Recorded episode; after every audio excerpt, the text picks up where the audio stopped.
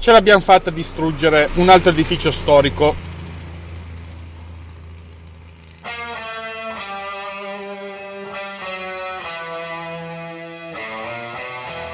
Buongiorno e benvenuti in una nuova puntata di Snap, architettura imperfetta. Io sono Roberto Marin, architetto libero professionista e voi state ascoltando il programma di Runtime Radio, Radio Geek, che parla di architettura. Come dicevo all'inizio, siamo riusciti a rovinare un altro edificio storico. Questa volta è toccato a Notre Dame di Paris, come avete visto dai, dalle recenti notizie apparse sui telegiornali. Qualche episodio importante? Qualche illustre precedente? Una Torino? ad esempio, la Cappella della Sacra Sindone, un teatro, la Fenice, e chissà quanti altri che non conosciamo. Dunque, i fatti quali sono? Immagino che sappiate bene o male tutti quanti. Io faccio un veloce recap, praticamente verso eh, le 7 di sera si è visto uscire del fumo dal tetto di Notre Dame, che poi si è rivelato un principio di incendio che ha iniziato a divorare tutto il tetto che ovviamente è in legno, era in legno e direi molto secco visto che eh, l'edificio se non sbaglio dovrebbe essere del 1200 di conseguenza giro di un'ora ha tirato giù la guglia Viollet Ledac, architetto che si era occupato del restauro e del rifacimento di alcune cose, tra cui l'aggiunta di questa guglia che svettava su tutta Parigi, diciamo, e mi pare, se la memoria non mi inganna, che ci fosse anche una reliquia di qualche santo in punta alla guglia. Comunque, al di là di questo, i vigili hanno fatto il loro lavoro, ovviamente la situazione non era delle più semplici visto che ce non è dei più bassi e tra l'altro è in mezzo a Parigi. Comunque sono riusciti a venirne a capo. La situazione purtroppo è abbastanza compromessa. Il tetto è sparito e ha ceduto questa guglia all'interno del transetto eh, quindi all'interno della chiesa che tra l'altro è stata evacuata in tempo perché c'era messa all'epoca, quindi eh, poteva essere una situazione decisamente più pesante da gestire. Siamo qua a contare i danni, a dare le colpe come sempre, so- solita storia, stesso discorso del Ponte Morandi, ma per fortuna qua non ci sono stati vittime, sono feriti anche tra i soccorritori. Niente di particolarmente grave. Non ho seguito troppo da vicino la vicenda per il semplice fatto che purtroppo alla prima immagine che avevo visto avevo già tirato le somme insomma ho visto che c'era un ponteggio ho visto che il fuoco aveva preso il tetto il tetto è fatto di legno 1 più 1 uguale 2 uguale disastro non mi aspettavo venisse giù la guglia è venuta giù anche quella bel danno dal punto di vista architettonico un altro pezzo di storia perso. La prima cosa che mi è passato per la testa è il seguente pensiero. Siamo nel 2020? Tra poco ed è possibile che prendano fuoco tendenzialmente quando c'è un cavolo di ponteggio e quindi qualcuno che sta facendo manutenzione ordinaria, straordinaria, restauro, non mi interessa. Comunque fatto sta che quando c'è un intervento di questo tipo non si può mai stare tranquilli.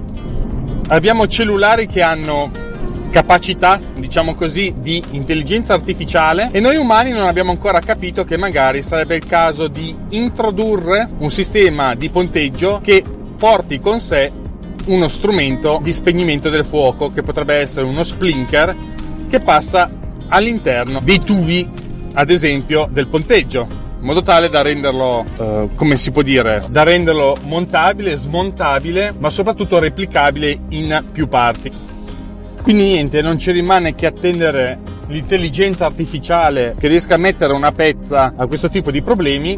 Intanto possiamo stare tranquillamente qua a raccontarcela sui problemi che ci possono essere in un cantiere di questo tipo, ai vari subappalti, alla questione della sicurezza, a quanto debba essere presa in seria considerazione l'eventualità dello scoppio di un incendio e possiamo fare un fiume di parole. Ma non è questo il luogo, siamo qui a raccontarci piuttosto cosa sarà di Notre Dame. Dunque, sono due i grossi problemi che possono riguardare una struttura edilizia. La prima è l'acqua e la seconda è il fuoco. Non necessariamente in ordine di gravità o di cattiveria. In questo caso abbiamo la compresenza delle due possibilità.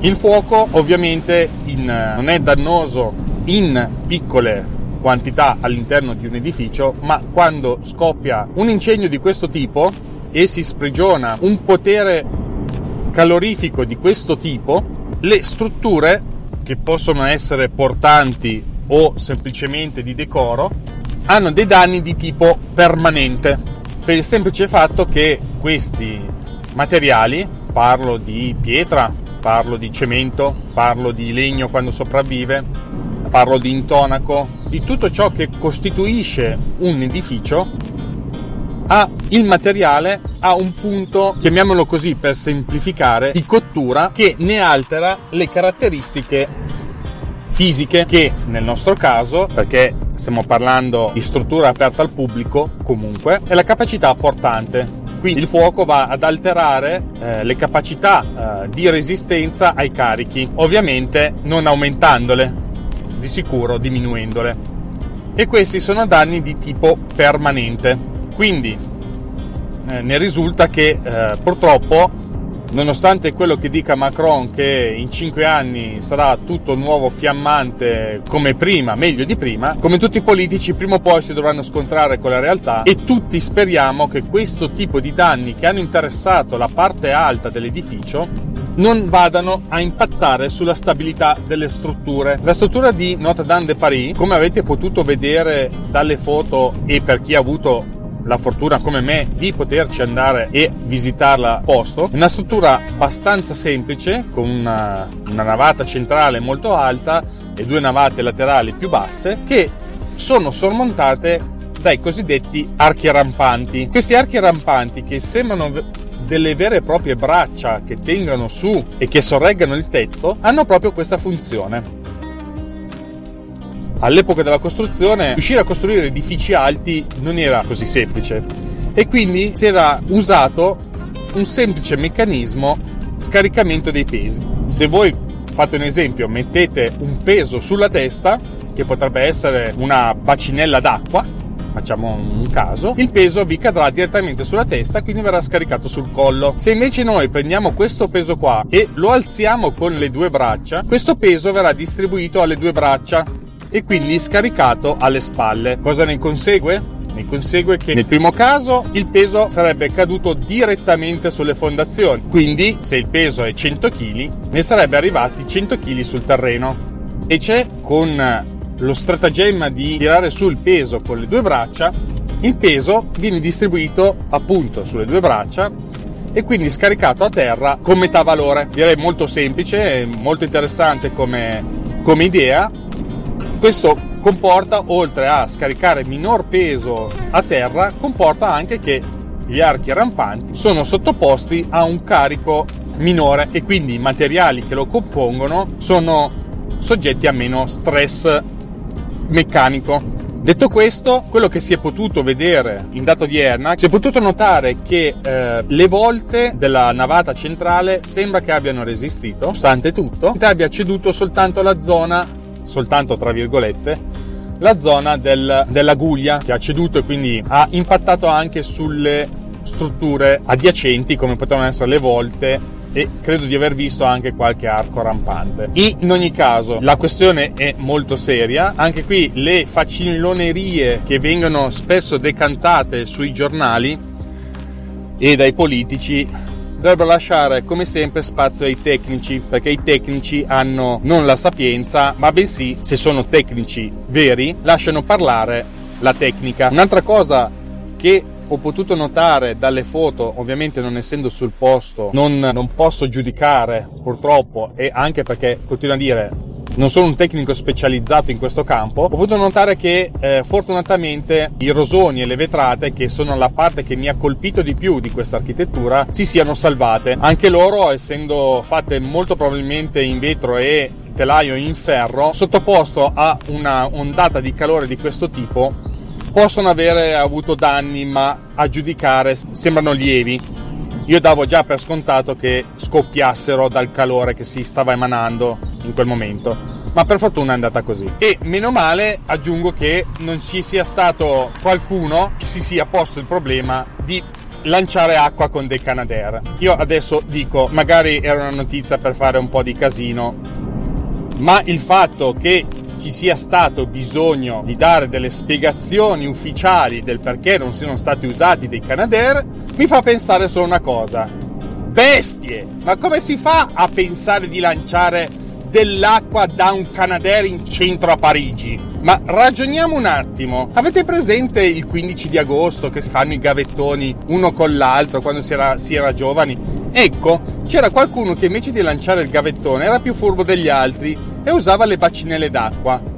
Vi ricordate? Bene, quando vi arrivava una bacinellata d'acqua piena, sentivate il vostro corpo che sì saltava perché era fredda, ma si spostava perché la massa d'acqua ha un peso. Ecco, moltiplicate tutto questo peso per quanti litri può portare un Canadair moltiplicato la velocità e l'accelerazione dovuta alla gravità. E voi provate a pensare come può impattare una massa d'acqua di questo tipo su una struttura. Capisco che la, diciamo, l'emozione del momento fa chiudere la vena al cervello, ma qui proprio si tratta di non ragionare sulle basi elementari. Comunque, ci saranno stati anche altri motivi, anche migliori, ma a me è venuto in mente subito questo e non penso di sbagliare.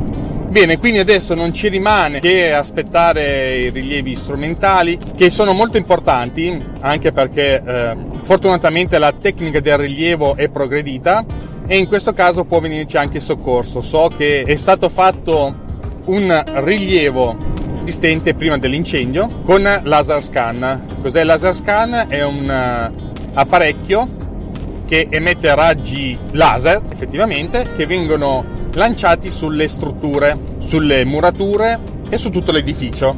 In pratica cosa succede? Lancia un fottiglione di raggi e praticamente questo strumento calcola quanto tempo ci mette a tornare indietro il raggio e quindi riesce a individuare in modo tridimensionale un punto nello spazio. Considerate che eh, non si parla di 50-60 punti, ma è normale parlare di milioni di punti. E considerate che appunto essendo un laser scan queste nuvole di punti così si chiamano eh, vengono fatti di solito a un passo se, dipende dal laser ma tendenzialmente e dalla qualità eh, rilievo che si vuole ottenere ma diciamo che è una media tra i 15 e 20 metri da un punto di presa all'altro bisogna fare più stazioni e poi bisogna mettere tu, assieme tutto questo numero di punti queste nuvole di punti per eh, costruire il modello tridimensionale 1-1, diciamo con uno scarto di un millimetro dell'edificio. Quindi in questo caso sarà di sicuro utile per eh, cercare di ricostruire la situazione, ma soprattutto capire quanto ha impattato sulle strutture il fuoco. Dicevo, un elemento è il fuoco e l'altro ovviamente è l'acqua che serve a spegnere il fuoco. L'acqua, anche lei, la sua componente di danno in un incendio, e purtroppo c'è poco da fare, nel senso che l'acqua in quantità di questo tipo ovviamente va a impattare anche sulle strutture che non sono interessate dall'incendio. In questo caso voi pensate che tutta l'acqua che è stata gettata sul tetto, prima o poi, bene o male, purtroppo, diciamo come si vuole, questa tocca che scenda, perché Ovviamente la legge di gravità vale per tutte quando non evapora e quando scende va a ristagnare e porta con sé i residui della, della combustione che vanno comunque anch'essi a rovinare, se non in modo serio e strutturale, le strutture portanti va a rovinare le opere di finitura che in questo caso possono essere anche affreschi, statue e via discorrendo. Molti storici hanno incominciato a lanciare le loro invettive, il fatto che ce la possiamo scordare Notre Dame come era fatta, e avremo solo delle gran belle cartoline che ci diranno com'era bella all'epoca. Ma, e qui tiro fuori la parte più intima di me stesso, nonostante tutto ho la fiducia nell'uomo, nel potenziale che l'uomo ha di esprimere la sua umanità. Vi faccio un esempio da me molto vicino perché l'ho visto con i miei occhi. Parlo della Reggia di Veneria Reale. Fiore all'occhiello per Torino. Esempio restauro eccellente, per non dire miracoloso, dovuto alla passione a persone che hanno un obiettivo in testa, che era quello di riportare la Reggia al suo antico splendore e non di intascarsi i soldi. Queste persone sono riusciti a ridare a un edificio uno splendore non dico uguale all'epoca, perché vi spiegherò per quale motivo non è stato possibile, ma davvero fantasmagorico, incredibile, fuori dal, da ogni opera che ho visto fare finora. Ho avuto la sfortuna o fortuna per potermi rendere conto di, del lavoro che è stato fatto di mettere piede alla reggia della Venaria prima del restauro che è durato molto tempo ma che ha dato degli ottimi frutti. Voi immaginate di entrare in una palazzina reale privata da ogni sua opera architettonica, di entrare in sale a doppia altezza che una volta erano affrescate ed avevano un aspetto regale completamente rovinati con tracce di soppalchi piantati alla belle meglio nei muri portanti perché nel corso degli anni e negli ultimi anni recenti era passato ad un uso militare. Avete proprio capito bene. Lì dentro era non una caserma militare, ma diciamo una via di mezzo, ma che comunque era in mani militari. Militari, ovviamente, nessuno tolga qualcosa ai militari, ma sapete benissimo che i militari quando hanno una funzione da svolgere non vanno tanto per il sottile, è il loro lavoro. Fatto sta che questo non andare per il sottile ha comportato anche il transito di camion e mezzi cingolati nei giardini reali. Sì, sì, avete proprio capito bene, sono passato io nei giardini reali e all'epoca c'erano i segni dei cingoli per terra, in quello che era una delle più belle palazzine di caccia dei reali di Torino. La situazione adesso è completamente cambiata. Siamo fronte a quello che erano gli antichi splendori per quanto era possibile sono andate perse delle opere purtroppo, delle altre si sono riusciti a salvare, ma continuo a dire questo è stato possibile grazie alle capacità umane di andare al di là quello che può essere l'immediato ritorno economico e puntare a qualcosa che sta al di là, qualcosa di più grande, che in questo caso è stato restituire un bellissimo edificio alla comunità. E penso che anche per, eh, per Notre Dame andrà così. Io sono molto fiducioso, non avremo la Notre Dame eh, identica a quella dell'epoca, ma potremo gioire delle capacità umane di trasformare una cosa decaduta e rovinata a terra in qualcosa di magari non uguale ma simile e che ne ricordi l'antico splendore. Vi lascio con una nota di colore perché abbiamo affrontato argomenti già abbastanza spessi in questa puntata, tanto per eh, cambiare, purtroppo possiamo già ringraziare di non avere 43 morti sulle spalle e volevo lasciarvi con questa nota di colore. Sono andato al, al mercato centrale di Porta Palazzo che sarà argomento di una puntata, penso che sia uscita in data odierna, mercoledì, di Francesco Tucci, del suo podcast a Torino. Questa nuova apertura, questa struttura che è stata recentemente aperta al pubblico, che ha riguardato anche il lavoro del famoso architetto Fuxas. Ma prima di parlare di quello che ho visto e raccontarvi con le mie parole l'impressione che mi sono fatto di questo luogo, lascio la parola al mio collega Roberto Fuffas che ha partecipato alla costruzione. Buongiorno Roberto Fuffas, life stylist, art creator, architetto, so che ha partecipato alla realizzazione di questo progetto, immagino che abbiate utilizzato degli strumenti particolari per riuscire ad ottenere questo risultato. È qualcosa di straordinario. Noi di Archi Scialacqua abbiamo utilizzato tutto ciò che era il nostro possesso per ottenere questo risultato. Ah, benissimo, ci può raccontare qualcosa di più? Immagino che abbiate usato degli iMac Pro o degli iPad Pro per eh, riuscire a progettare una struttura di questo tipo. Eh, mi scusi un attimo, chiedo un attimo al mio assistente di darmi un'indicazione. Giampiero, scusa, puoi cercare su Wikipedia che cosa vuol dire Pro? Ah. E noi li abbiamo usati?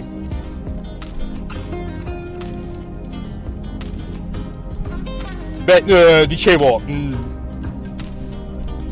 noi di Archi Carta e Penna abbiamo 10 Mac Pro e 7 iPad Pro a testa, ma ci ricordiamo di usarli ogni tanto. Benissimo Roberto Fufas, grazie per questa perla di saggezza. Torniamo a ciò che è meglio. Allora, l'edificio è al centro della non è al centro della piazza della Repubblica, ma diciamo è su un lato o meglio su uno spicchio, perché la piazza è ottagonale e questo edificio è su uno spicchio di questi otto. La struttura è interessante, dunque possiamo definirla a tripla altezza, una corte centrale con eh, diciamo dei camminamenti che corrono lungo il perimetro che permettono anche di accedere alla sezione negozi che c'è al primo piano, mentre al piano terra essenzialmente si parla di un street food di alto livello in un luogo chiuso.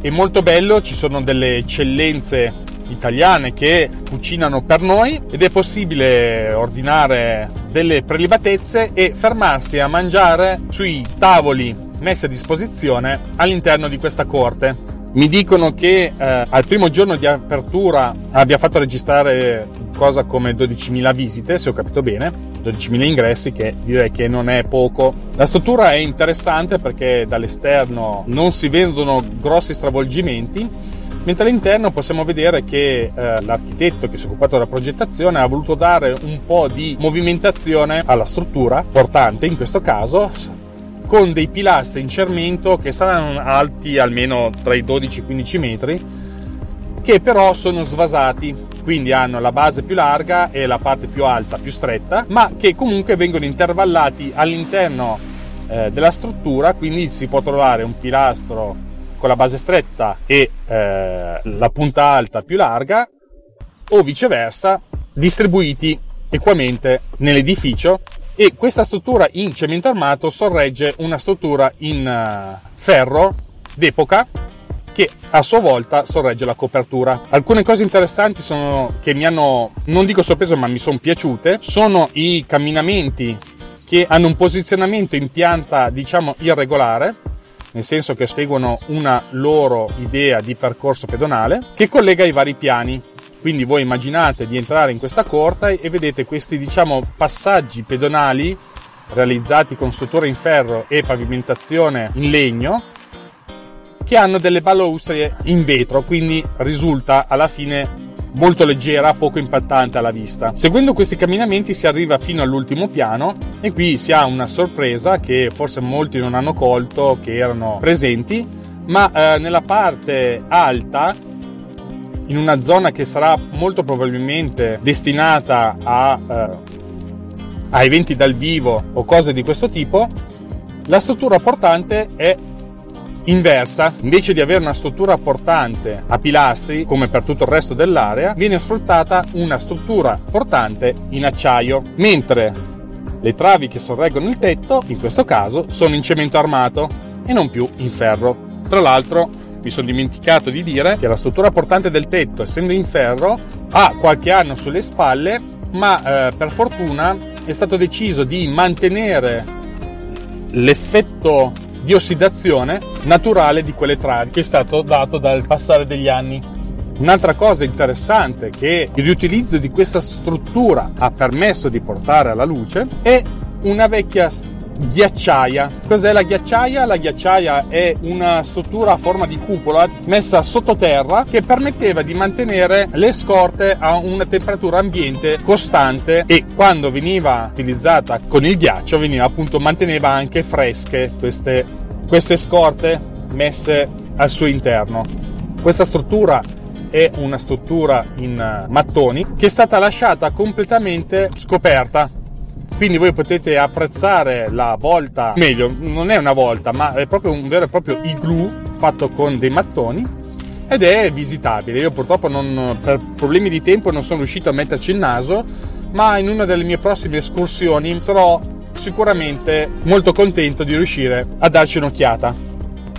Bene, spero di non avervi annoiato con le mie chiacchiere. Siamo arrivati alla conclusione di questa puntata che ha toccato argomenti stupidi ad argomenti più seri. Tipicamente quello che succede nella vita di un architetto. Per fortuna non ci sono solo argomenti seri ad annoiarci. Non mi rimane che salutarvi, ringraziarvi per il tempo che avete trascorso per ascoltare le mie parole. Vi rimando come sempre alla pagina ufficiale di runtimeradio.it dove potete vedere tanti altri podcast interessanti fatti da persone che amano divulgare le proprie conoscenze, le proprie esperienze e che danno un indubbio valore aggiunto al network. È gratitissimo lo sforzo che gli ascoltatori possono fare di far conoscere a più persone possibile questo network perché ci sono veramente gli argomenti più disparati e se proprio vi siamo piaciuti, interessato in particolar modo qualcosa, un caffè è ben gradito, potete tranquillamente cercare lì sulle pagine di Runtime Radio, la Radio Geek. Sono arrivato al luogo di lavoro, rimane che salutarvi e mandarmi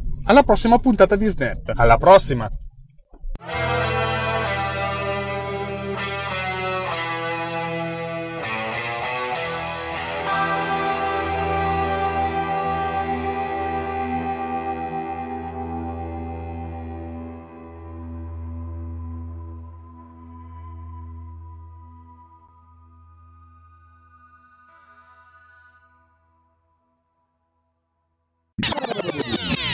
This has been done with Power Recorder.